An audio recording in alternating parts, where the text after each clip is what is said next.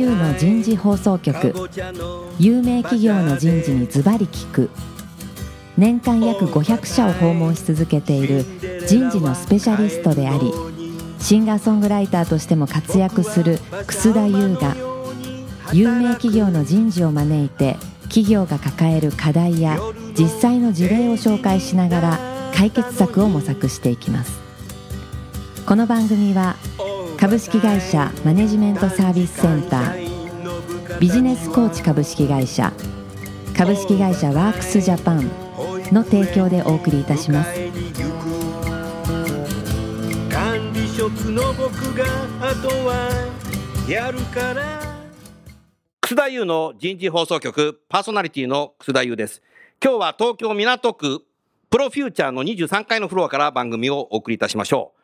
今日のテーマは今求められる真の人材育成とは早速ゲストの方をご紹介いたしましょう。経済産業省産業人材政策室長野村幸喜さんです。野村さんどうぞよろしくお願いします。よろしくお願いします。続きまして明治大学就職キャリア支援センター藤江森夫さんです。藤江さんどうぞよろしくお願いします。はい、よろしくお願いします。最後に株式会社ニトリホールディングス組織開発室長の長島博之さんです。長島さんどうぞよろしくお願いします。はい、どうぞよろしくお願いします。さあ今日のテーマ今求められる真の人材育成とは？今日は特に産業人材育成政策について考えるになります。早速ですけども長島さん。はい、この番組今日ねはい、リスナーがはい。延べ100万人突破。マジっすか？すごいねこの間ねすごいですね。この間ね、ええドイツのね、フランクフルートのね、はいはい企業の人事の人ね、電話したんですよ。ドイツ。はい、はい。で、いろんな話してる中でね、ええこの番組の話題になってね、本当ですか？ドイツでも聞いてるんですよ。へそれからね、昨日だけどね、夜8時半にね、はいブラジルのサンパウロに電話したの。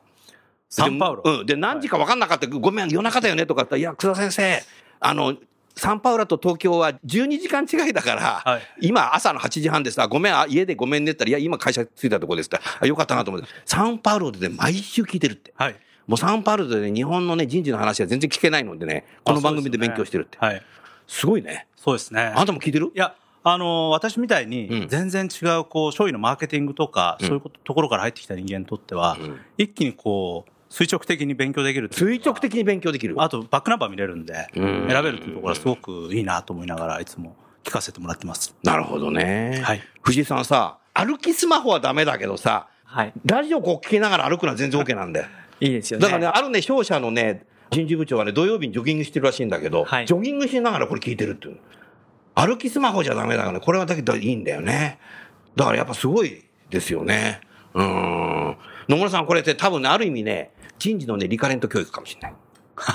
本当そうですね。しかも世界中でタイムリーにアップデートできますから。本当なんですよ、今ね、野村さん、ありがとうございます。世界中でね、いろんな大陸に、やっぱりグローバル化で人事の方が駐在していて、そこで聞いてくれてるんだけどね、一つの大陸だけがね、制覇できないの。南極大陸。ここはね、やっぱ人事がいないんじゃないかなと思って。南極大陸だけがね、ちょっとまだ制覇できない。それ以外の大陸はね、もう全部ね、南アフリカもだしね、南米も。まあ、アジア、ヨーロッパも全部、オーストラリアも含めてね、一応制覇しましたね。だからね、インターネット、ラジオ番組ってここまでね、普及するかわかんないけど、おかげさま持ちまして、今日100万人を突破しましたので、リスナーの皆さん、継続、引き続き聞いていただきたいなと思います。さあ、じゃあ今日のテーマ、産業人材育成施策について考えるようになりますので、経産省のですね、野村さんに少しお話をいただきたいと思います。お願いいたします。はい。経済産業省の人材施策担当してます野村です。よろしくお願いいたします。あの、経済産業省では産業人材施策として幅広く取り組みをしてますけれども、はい。一つにはやはり学び直しというところが非常に大きな観点かなと思ってます。うんでこれは学び直しっていうのは、はい。OS とアプリ分けて考えた方がいいかなと思ってます。お、お願いします。OS はうん組織を超えて、うんいわゆるトランスフェアラブルな持ち運びできるようなそういうスキルというふうに位置づけて、なるほど。まあ、固く言うと基礎力だったりとか、うんうん経済産業省では人生100年時代では社会人基礎力も必要だよということを言ったりもしてます。そういう、まあ、組織を超えて持ち運びできるような、うんそういうスキルを OS 的に言ってます。うん。で、もう一つやはりアプリケーションで、うん。最近ですとあの AI とか IoT とか、いろんなスキルセットをですね、しっかりと身につけていくというふうに言われてますけども、うん。まあ、こうしたアプリケーションをアップトゥデートしていくということもこれ重要なのかなとあ、いう。ことでございます。わかりやすいな、それ。うん。でこうした取り組みをですね、うん。やはり政府としてはうん。後押しをしなきゃいけないということで、うん。まあ、行々しい名前なんですけど、うん。第4次産業革命認定スキル講座といったものを、うん。これあの、経済産業省がうん。認定をして、あ、それで厚労省の認定もいただくおと、最大7割のですね、給付はいただけるというような、あそそれはすごいね。そうです。7割。何講座ぐらいのそれ？今54講あそん座まで出てきます。データサイエンティストだったりとか、さまざまセキュリティだ、サイバーセキュリティですとか、まあ、そういった講座が増えてきてまして、なるほど。その受講料のですね、最大7割7割。というものが国から給付されるという形になってます。ありがとうございます。こうした取り組みもですね、やってます。はいはい。ただ一方で、うん。やはり大学、もしくは小学校、中学校、高校といったですね、初等中等教育からのですね、新しい時代への21世紀型のスキルセットを学んでいくということで、はい。最近ですと、プログラミングといったところ、なるほど。また、エデュケーションかけるテクノロジーで、エドテックといった形で新しい学び方うん。をしていくということも取り組んでいます。なるほど。でこうしたプログラミングをですねしっかりやっていくと、これ2020年から義務教育の中でも取り組まれていきますけれども、うん。こうしたところについてはですね、やはり産業界と連携しながらうん、教育界とですね、しっかりと次の将来を担う子どもたちうん。に、そうしたスキルセットを学んでいただけるような、そういう取り組みを進めていっているということで、これはあの経済産業省と文部科学省と総務省と一緒になってやって連携してやっているというものがございます。ね。あともう一つ、やはりとんがった人材をですね、やっぱりこう育てていかなきゃいけないということで、とんがった人材。これはですね、特に IT 分野とか、あの AI 分野ではそうですけれども、はい。それはとんがった人材を育成するために、未踏プロジェクトといったところをですね、やってます。で、これはですね、え例えば落合さんとか最近有名ですけれども、はいはい。はいこういった方々も卒業生で、うん。あとプリファードネットワークスの西川さんとかはいはいもそうですけれども、まさに今のですね、うん。ベンチャーとかを牽引しているような、もしくは非常に先進的なですね、取り組みをされている方々が卒業生でありますけれども、そうした未踏プロジェクトというようなですね、うん。とんがった人材を育成していくようなこともですね、国としては取り組みをしているという形になってます。はい。こうしたのが一つのアプリケーションとうん。OS のところをですね、学んでいくというところの中の後半のところはアプリケーションでしたけれども、やはり社会人基礎力といったようなところをですね、しっかりと身につけていくっていう面では、実はそのインターンシップであったりとか、うん。大学の中での学びといったこともあるのかなと思ってます。で特にキャリア教育とかですね、そういった取り組みの中でも、社会人基礎力のグランプリといったことをやってまして、はい。結構ゼミの活動の中で基礎力を育むといった取り組みを結構大学の中では取り組んでいる大学さんもございまして、うん。こうした基礎力をですね学びながら実際に例えばグループでしっかりチームワークで学んでいくとかですね、しくはしっかりと考え抜くといったことですとか、うん。まあ、こうしたことを実際に学問で学ぶ中で実際にチームでそうしたコラボレーションをする中でですね、うん。能力を身につけようということもやっているということです。そうすると野村さん、この狙いというのは、今までね、僕なんかさ、昭和前半生まれだけど、もう65歳になっちゃってるけどさ、大学を卒業して社会人になるとさ、自分自身であまり勉強しない。で、会社から用意された研修はね、新任管理職研修でそこは行くけども、意外と勉強しない人が日本結構多かったかな。で、それともう一つは第4次産業革命でね、こういう AI とかさ、デジタルの世界ってさ、急激に加速させて育成していかなきゃいけないので、そこにやっぱりじっくりやるわけにいかないので、テキパキやっていかなきゃいけないので、それをやるのと、もう学生時代からそういう早く早期やっていくっていう、多分そこが狙いがありそうですね。あります。これですね、うん深い、根深い問題がありまして、はい我々もいろんな企業さんの取り組みをお伺いする中で、うんやっぱりこう学ばない人がたくさんいるっていう現実はあります。やっぱある。あります。うんで、これもいろんな民間のシンクタンクさんとかの分析によると、うん学ばない理由はうん別にお金がないとか、うん時間がないとかではなくて、うん学ばない理由がわからないっていうですね。うん、なるほど。これはですね、深刻な先進国として悲しいね、その理由は。これはですね、やっぱり、あの、教育システムから先ほどおっしゃった、うん。まさにその企業の中でもうん。年次研修ですとか、うん。基本的に与えられて、うん。そうした中で、まあ、成長していくということが。街になっちゃってたのね。街になってるで、これをどう変えていくのかっていうところは、教育の段階、そして会社に入った後の段階含めて、こう、ごそっと、うん。スキルセットから含めて、うん。もしくはこの個人の OS 的なところも含めて変えていかないといけないだろうなというふうに考えています。うん。特にあの非連続的な変革の時代の中にあってはうん、先行き正直って分かんないですよね。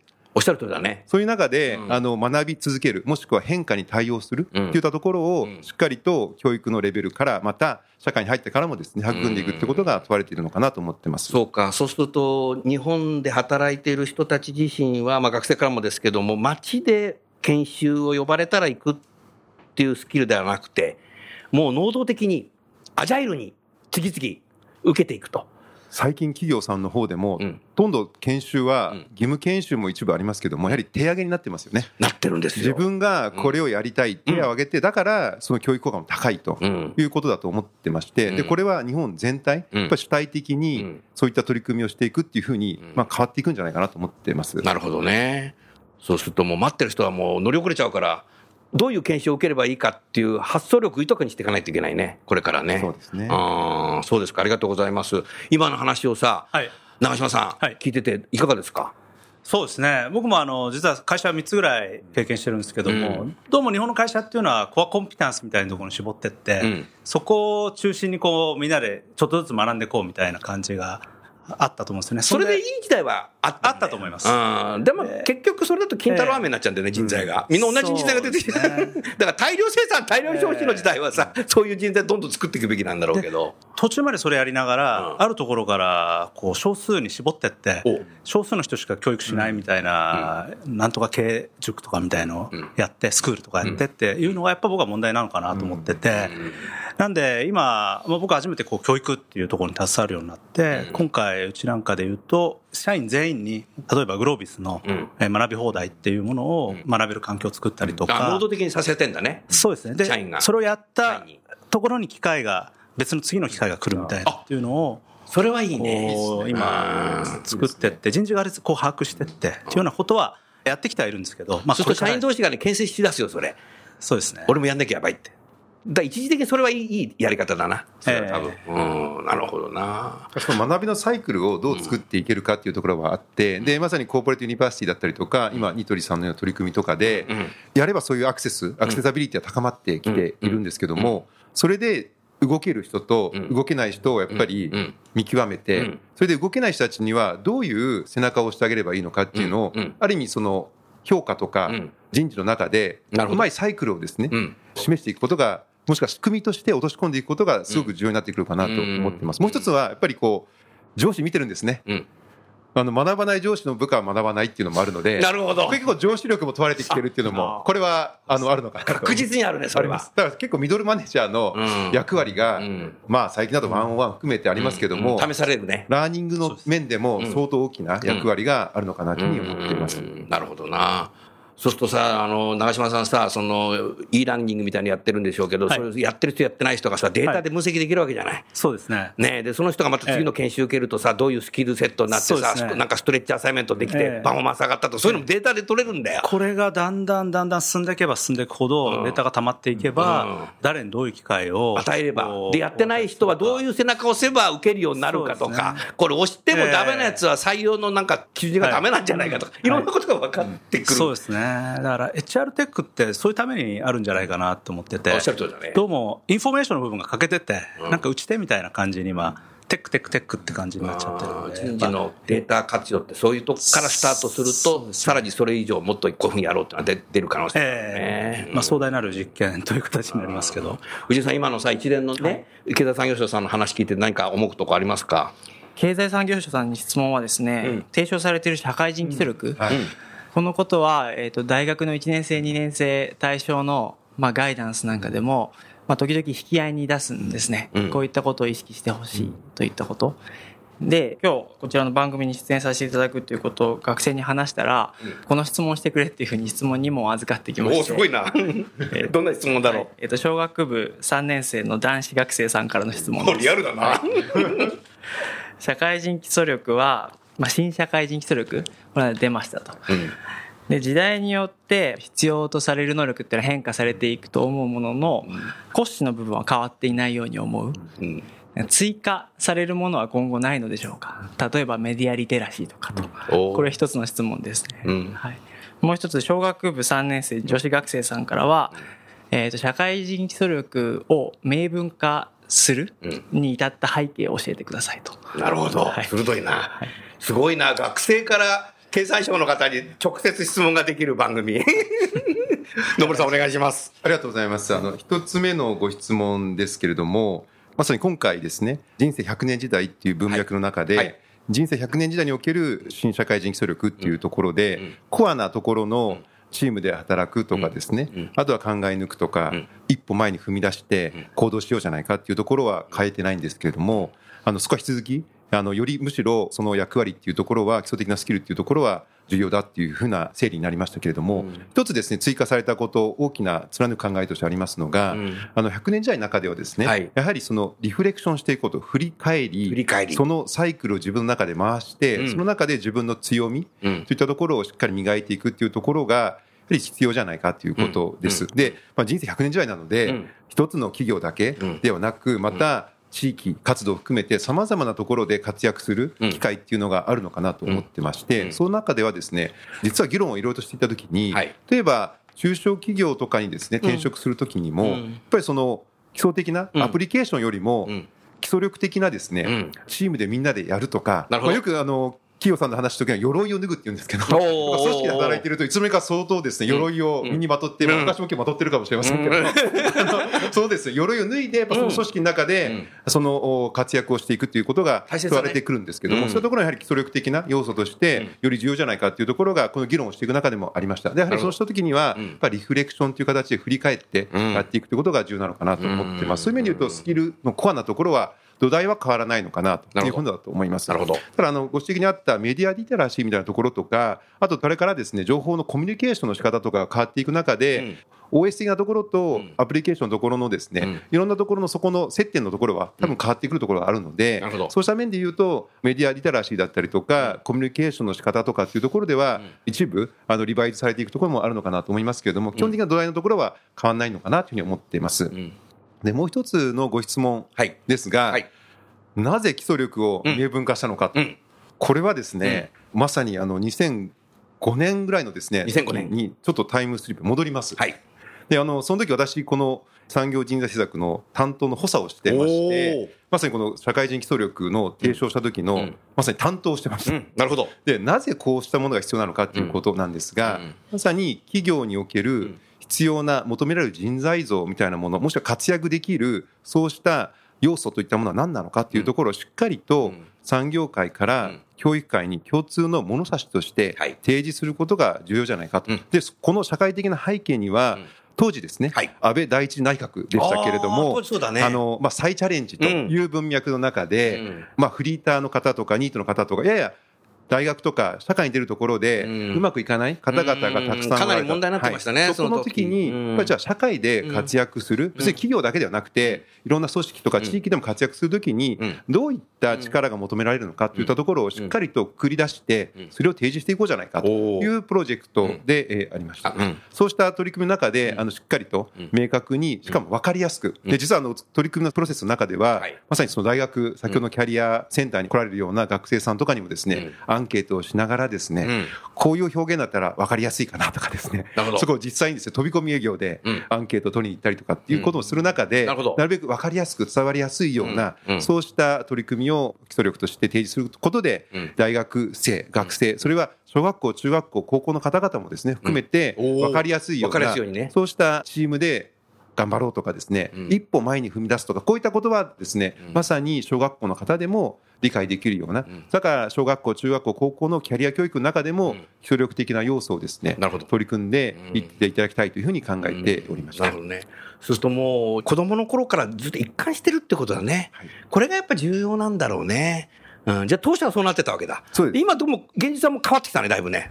ガラッと変わったんですね。ガラッと変わったね。まさにその人生100年時代の当時は言われてなかった言われてなかったねその当時は。でで人生100年の中で言うと、ん。やっぱりその自分がそのいろんな組織を超えて持ち運びできるスキル、トランスフェアラブルって言いましたけれども、こうした力が基礎的な力としてもう一度やはり重要な要素として改めて認識されたのかなというふうに考えてます。なるほどね。今ね、人生100年時代っていうことでね、僕もいろんな企業に行ってね、いろいろインタビューしてるんですけど、野村さんね、この間ね、某ね、大手の牛丼とかうどんとかのね、チェーンがあるんですよ。で、お店でね、12万人ぐらい働いてらっしゃるんですけども、なんとこれね、長島さんすごい。80歳以上の方が、お店で500人働いてる。すごいね。人生100年時代ってどうなってんのかなと思ったら80歳ですよ。でも考えてみたらさ、日本って80歳以上のさ、社長多いよね。この前あった会社はね、91歳とかしてた社長が。上場企業ですよ。だからね、社長は元気なんでみんな。でも、今60歳定年とかね、65歳定年するとかね、70歳になるんじゃないかとか言ってるけどさ、80歳以上の社長が多いしさ、現実見たらリテールなんかさ、80歳以上の人がね、500人も働いてるって。すごいね。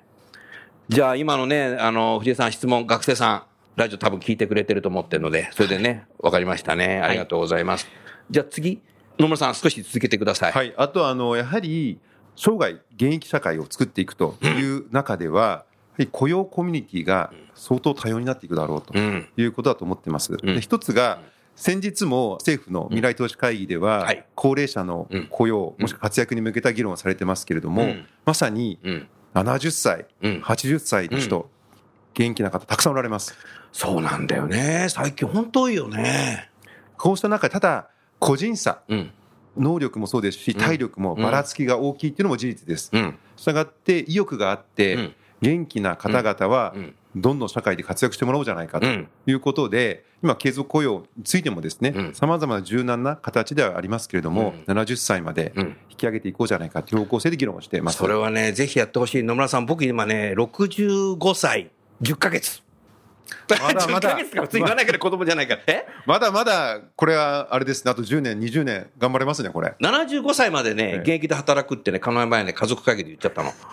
うん、だから、あと10年はややらなきゃいけないと思ってんだよね。このパワーだったらもう10年ぐらいすぐじゃないかなってみんなみんなみんなうなずいてますけど、全然銃とかじゃない。ですえ ?10 とかじゃない。あのね、今、なんかスタッフ関係者みんなね、縦に首振ってくれたけど、ラジオだからわかんないんだけども、みんなにそうやって支えられながら番組を続けていきたいなと思ってます。はい、じゃあ続けてください。やはりあの、女性の活躍ということで、ね。これあのグローバルに聞いておられるので、海外の人事担当の方々も、うん。ぜひそうなのかって思っていただくかどうかわかりませんが、うん。実はですね日本で M 字カーブ、M 字カーブ、ね。だいぶですね。M がもう減ってるよね。だいぶ是正されてます。うんで例えばですね、うん。就業率女性の就業率で見ますと、うん。これ実はアメリカのですね女性の就業率よりも、うん。日本の方が今すべての世代において上回ってきていると。なるほど。いうこともありまあ、す。素晴らしいね。そういう面で言うと、まあ、人口減少社会において、うん。で先ほどの高齢者うん。の方々もそうですし、うん。女性の方々もそうですし、ん。またあの外国人に新しい制度を日本導入しましたけれどもうん、さまざまなダイバーシファイされた方々がですね、うん。活躍されていく、うん。そういったことが一つ求められてくるのかなと思ってますし、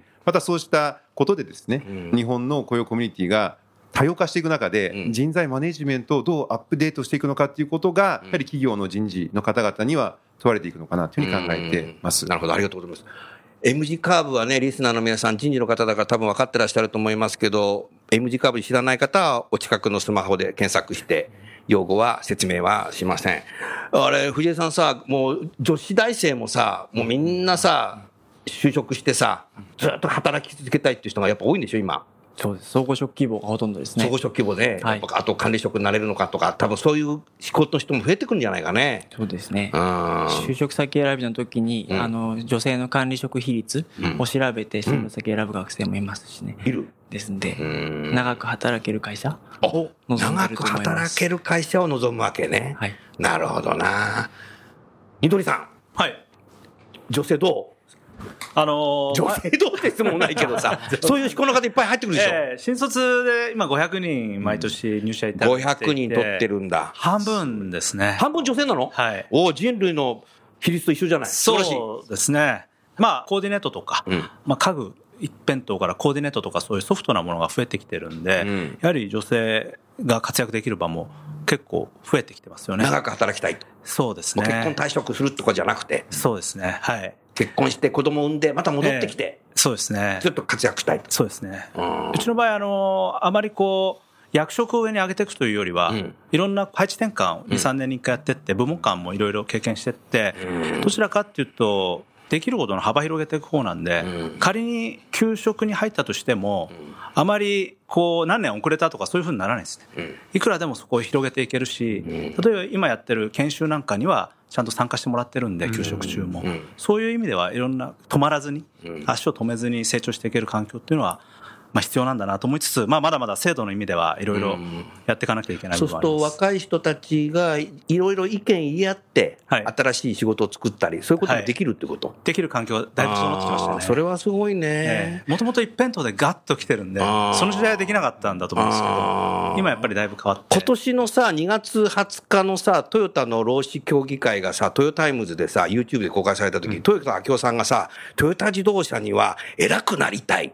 何になりたいっていう人は多い気がするけども、何をやりたいっていう人が少ないので、20年ぶりに人事制度を変えますって言った、そこだけ僕今暗記してたんだけど、はいはいはい。あれトヨタイムズで見れるからさ、はい。公開されてるなんだけど、だからやっぱこれからさ、みんなさ、管理職になりたいってだけじゃダメなんだよ。ダメですね。そうすると管理職になれない人たちをさ、伏線型人事制度にしてさ、担当課長とか担当部長とかいっぱい作っちゃってさ、もうなんか週刊誌にさ、45歳以上クビとかってあの出ちゃうわけでしょ？だああれ、あれじゃダメなんだよ。ええ。あれ、あれがね、やっぱね、生産性をね、鈍化させちゃってんじゃないかなって、なんとなく仮説的に思っちゃうんだよね。だから、だからやっぱね、やりたいことをやれるっていうのは重要だよ。それから重要なのは、そこにね、重要なのはね、サイコロジカルセーフティーだよ。若い人はね、今そうですね、ジェネレーション X はね意見持ってるので、そういうこと言ったときにさ、働き方改革の流れでも残業できないんだから、お前の MBO に入ってないこと言うんじゃねえよとか、そんなのなんか10年早いよとかって言っちゃったらもう、そうして辞めちゃうので、そうですよね。でそういう人の話を聞いてさ、なんか Google の OKR じゃないけどさ、はいなんか実現できるように考えてあげなきゃダメなんだよ。そうですねニトリはまさにそういうことがね、ええできるよ。まあそうですね。うんだからそこは、だからね、ニトリはいい会社だなと成長してるはい一つの秘訣なんじゃないかなって今聞いてて思ったね。ああだってみんな管理職になれるわけじゃないんで、管理職になるだけが偉いみたいな世界じゃなくならないとダメだよね。うん。管理職っていう考えがちょっともう機能しないんじゃないかなっていうあおっしゃる通りだねなん。か登ってくっていうよりはやっぱ能力を上げてったり成長する個人が成長していくっていうのが目標にならないと、うん。なかなか難しいかな。と思います。。うん。あとやっぱ会社の中に多様なやっぱり視点をどう組み込んでいくのかっていう中で言うと、実は最近あのいろいろとですね、ん。企業さんとお話ししてるとうん、再入社、リエントリーですね。うん、女性の復職だけではなくて、一回こう退職して他の企業に勤められてる方が戻ってきてうん、役員とかに使えたりっていう企業結構増えてます増えてるね。増えてます。で、これは一つのいい流れじゃないかなと思っていて、うん。でやっぱそういう人たちは実はそういう再入社とかリエントリーみたいなものをうん。やっぱりやっているっていうことは実はあの若い世代に対する実はメッセージにもなっていて、一つはやはりそういう非常にこう受け入れているうん。多様性を持った会社なんだっていうことだったりとか、うん。そういったことも含めてですね、ん。リテンションを実は高めてるんじゃないかっていうこともありますし、やはり会社の中に、会社の中にいると自分たちは大変だと思ってますけど、会社出た人の方がやっぱ大変な経験をされていることも多いし、うん。会社のことも知ってたし、外のことも知っている複眼的な、そうした視点なり考え方をですね、会社の中に持ち込んでくれるっていう面でも、やはりこれからの不確実性の高い時代においては、重要なのかなということで、うんまあ、雇用コミュニティ自体がですね、そうした中でも、もともと会社におられた方がまた戻ってくるということも一つの流れとしてはあるのかなとそれはやはり、外から客観視した当社のことっていうのは、社内にいるだけの人は分かんないもんね。わかんないです。外から見る、だからまたアイデアが違う、ね、いろんなことしてきてくると思うので、そうなんです。それはね、いい意味でね、健全なる流動化だよ。そうなんです。出た、入ったみたいな。これですね、健全だよ、すごく。あの役所はうん、一時はまだ官僚辞めるとうん、脱藩官僚なんてね、腹切りかってどの時代だみたいなね、これね、やっぱ変わんなきゃだめですよ。考んなきゃダメだはね。い、であの実はです。ね一番進んでるのはこれ金融庁さん進んでるんですね。であのすでに一回辞めた方があの実際に戻ってきてこられてますしあの役所の中には経産省もそういうことを方向性を考えてますけれどもやっぱりこういうコミュニティは変わってきてるのかなと。で中途採用もバンバンやってますし、うん。レファラルで。実はあの国家公務員試験の新入社員で入ってこられる方もおられますが、中途の場合はですね、別のいろんなさまざまなやり方もありまして、レファレルで、うん。まあ、論文的なものを書いていただいてやるようなそうしたやり方もありますんで。なるほど。で一日完了って聞いたことあります？え、一日完了ないそれ。これはあの逆に、うん。あの外の方を受け入れるときに、あの今、空飛ぶモビリティということで、はい。い、ろんな政策を考えているんですけれども、はい。そうした中で、うん。やっぱり技術のスピードが速いもんですから、はい。なかなか役人だけでは、うん。政策の企画立案が難しい分野もたくさん出てきてまして、うん。その中でその空飛ぶモビリティっていうですね、うん。あの大きなドローンが、うん。まあ、車の代わりでっていう、そういう技術の分野でですね、政策を考えているところにですね、一日完了という形で、週1日だけ、はい。実際に民間で働いている方とか研究所の方々が一日役人として仕事をいただけませんかということで、じゃあ2つのポストをですね公募したんえです。ー、うん。そしたら、うんなんとうん、どのくらいの募集があったと思いますか？10人。いや、これがですね、うん桁が2つ違いまして、うん1000人。そうなんなんだ。1000人以上の募集があったんですね。すごいね、それね。想定外じゃない、それもね。そう、想定外なんですよ。うんそうした面で見ると、やはり一番、あの、まあ、先ほど脱版完了で言いましたけども、組織の硬い役所でもですね、うん中と外のですね、出入りがうん少しずつやはりイノベーションを起こしたりとか、新しいことをチャレンジするためには、ある意味オープンイノベーションだよそうなんです。そこにさ、やっぱ企業のさ、副業のさ、本質っていうのがあるんじゃないかな。そうなんです。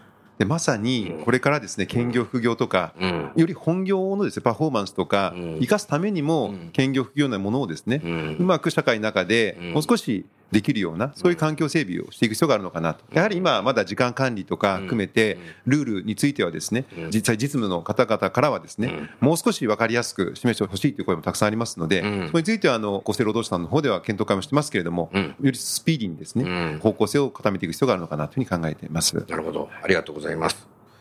さらに、外国人。外国人のですね、活躍、これはですね、うん。あの、この4月から特定技能ということで、一定のうん。専門性を持った方々はうん、14の業種において外食とか宿泊とか農業とかですけれども、受け入れることになってましうん。て、これから5年間で約34万人の方々を受け入れるという形になっています。うん。で、これはあの業種ごとにですねうん、しっかりと足りない労働者のはい。計算をし、もちろん生産性の向上、もちろん国内人材の活躍をですね、うん。やった上でも足りないうん。ところを、あの外国人材の方々にご活躍いただこうということで、新しい制度を作りました。で、これあの、まさにうん、これから毎年度毎年度ですね、しっかりと受け入れのですね、うん。検証していく中うん。で、この制度については点検していく必要があるのかなということだと思ってますがもう一つのですね、大きな話としては、やっぱり留学生。うん。だと思ってます。うん。で、留学生ですね、うん。やっぱり就職を希望されて、残念ながら国内就職されるのが難しい方もおられますけれども、あのやはりせっかくですね、例えば学部だと4年間とかうん。おられた方々がですね、やはり日本でも活躍できるような、そうしたところについてですね、うん。よりあの活躍しやすいような、少しあの特定活動という形うん。で就職しやすいような、うん。そのですね、あの幅を広げていこうということも、5月以降ですね、今、パブコメが終わりまして、うん。あの新しい取り組みをしていく方向ですけれども、いいね。またそうした流れもありますので、うん。やはりより多様な方々が、うん。あの外国人の方だけではなく、女性も高齢の方もですね、意欲あれば活躍できるような、そうした社会にしていく必要があるのかなというふうに思っています。ありがとうございます。令和時代変わるな、これは。日本は。変えていきましょ本当だね。野村さんさ、経済産業省さんのさ、別の資料を一回見させてもらったことあるのね。そしたらさ、働き方改革第2章は、エンゲージメントと生産性って書いてあるんだけど、エンゲージメント、エンゲージメント説明するとこれで2時間ぐらいかかっちゃうんで、そこはちょっとやんないけど、まあまあまあ別な言葉でさ、働きがいでもいいと思うんだけどさ、やっぱりそこをやっていくんだろうな。でもそれをやるとさ、働き方改革第3章はさ、僕ね、生活改革した方がいいと思う。う。うん日本人は。早く帰ってもね、居場所ないんだよね。とかさ、さっき言ったように、早く帰っても何学んでいいか分かんないんだよね。あるよね。何していいか分かんないんだよ、生活。そこ考えたことないんだよね。でもこれどこの省庁でやるのか分かんないんだけど。そうですね。あの、まさに、その人生の人生100年時代そうなので、人生を問うていくっていうことを、やっぱり自分自身が、うんまさにその、キャリア、オーナーシップっていう、まあ、キャリアだけじゃなくて、自分の人生のオーナーシップをどう持っていくのかっていうことが問われるっていうことだと思ってます。うん。なるほど。そのためにですね、うん。当然、まあ、働くとか、そしたら一つ大きな要素ですので、うん。まさにキャリアに対するオーナーシップですとか、うん。まさにそのエンゲージメントということで、働きがいとか貢献欲を持ってですね、あの活躍することで成長成長していくというのがすごくいい循環になっていくんじゃないかなと思います。うんありがとうございました。まだ続けたいですけど、そろそろ時間になりましたので終わりますけども、今日のね、野村さんの話聞いててね、もう小学校からずっと社会人までね、新しいテクノロジーだとか、あ日本人を能動的にしようとかね、全部繋がってるね。つながってます。今までこんなのなかったような気がするな。それも、あの、経産省さんが主体的にね、いろんなさ、省庁と一緒にやってるじゃない。はい。これがすごいね。もう総力戦でやっていかないといけないのかなとできないね。はいこれはね、新しい時代の幕開けだね。はい。わかりました。じゃあ今日はこのぐらいで番組を終わりますけど、来週は大学におけるキャリア教育について考えるです。特に藤井さん。はい。来週ぜひちょっとお話を中心にね、お願いしたいと思います。はい。最後にゲストの方をご紹介して番組は終わりましょう。経済産業省の野村さん、明治大学の藤江さん、ニトリホールディングスの長島さん、どうもありがとうございました。ありがとうございまありした。がとうございました。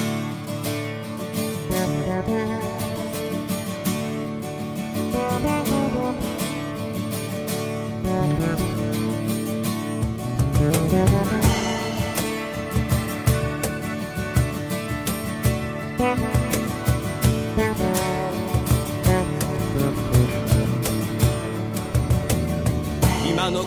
日の話はいかがでしたか？楠田祐の「The Times Will Change」「時代は変えられる」とともにエンディングといたします。この番組は日本最大級の人事ポータルサイト「HR プロのウェブサイトからもお聞きいただくことができます。HR プロでは人事領域に役立つさまざまな情報を提供しています。ご興味がある方はウェブサイトをご覧ください。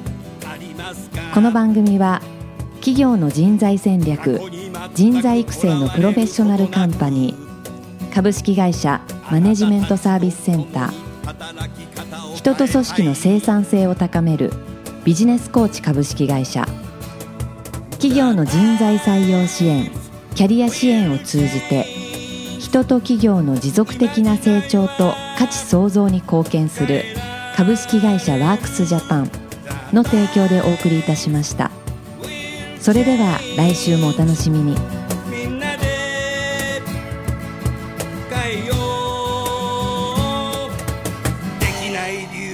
述べている場合ではない。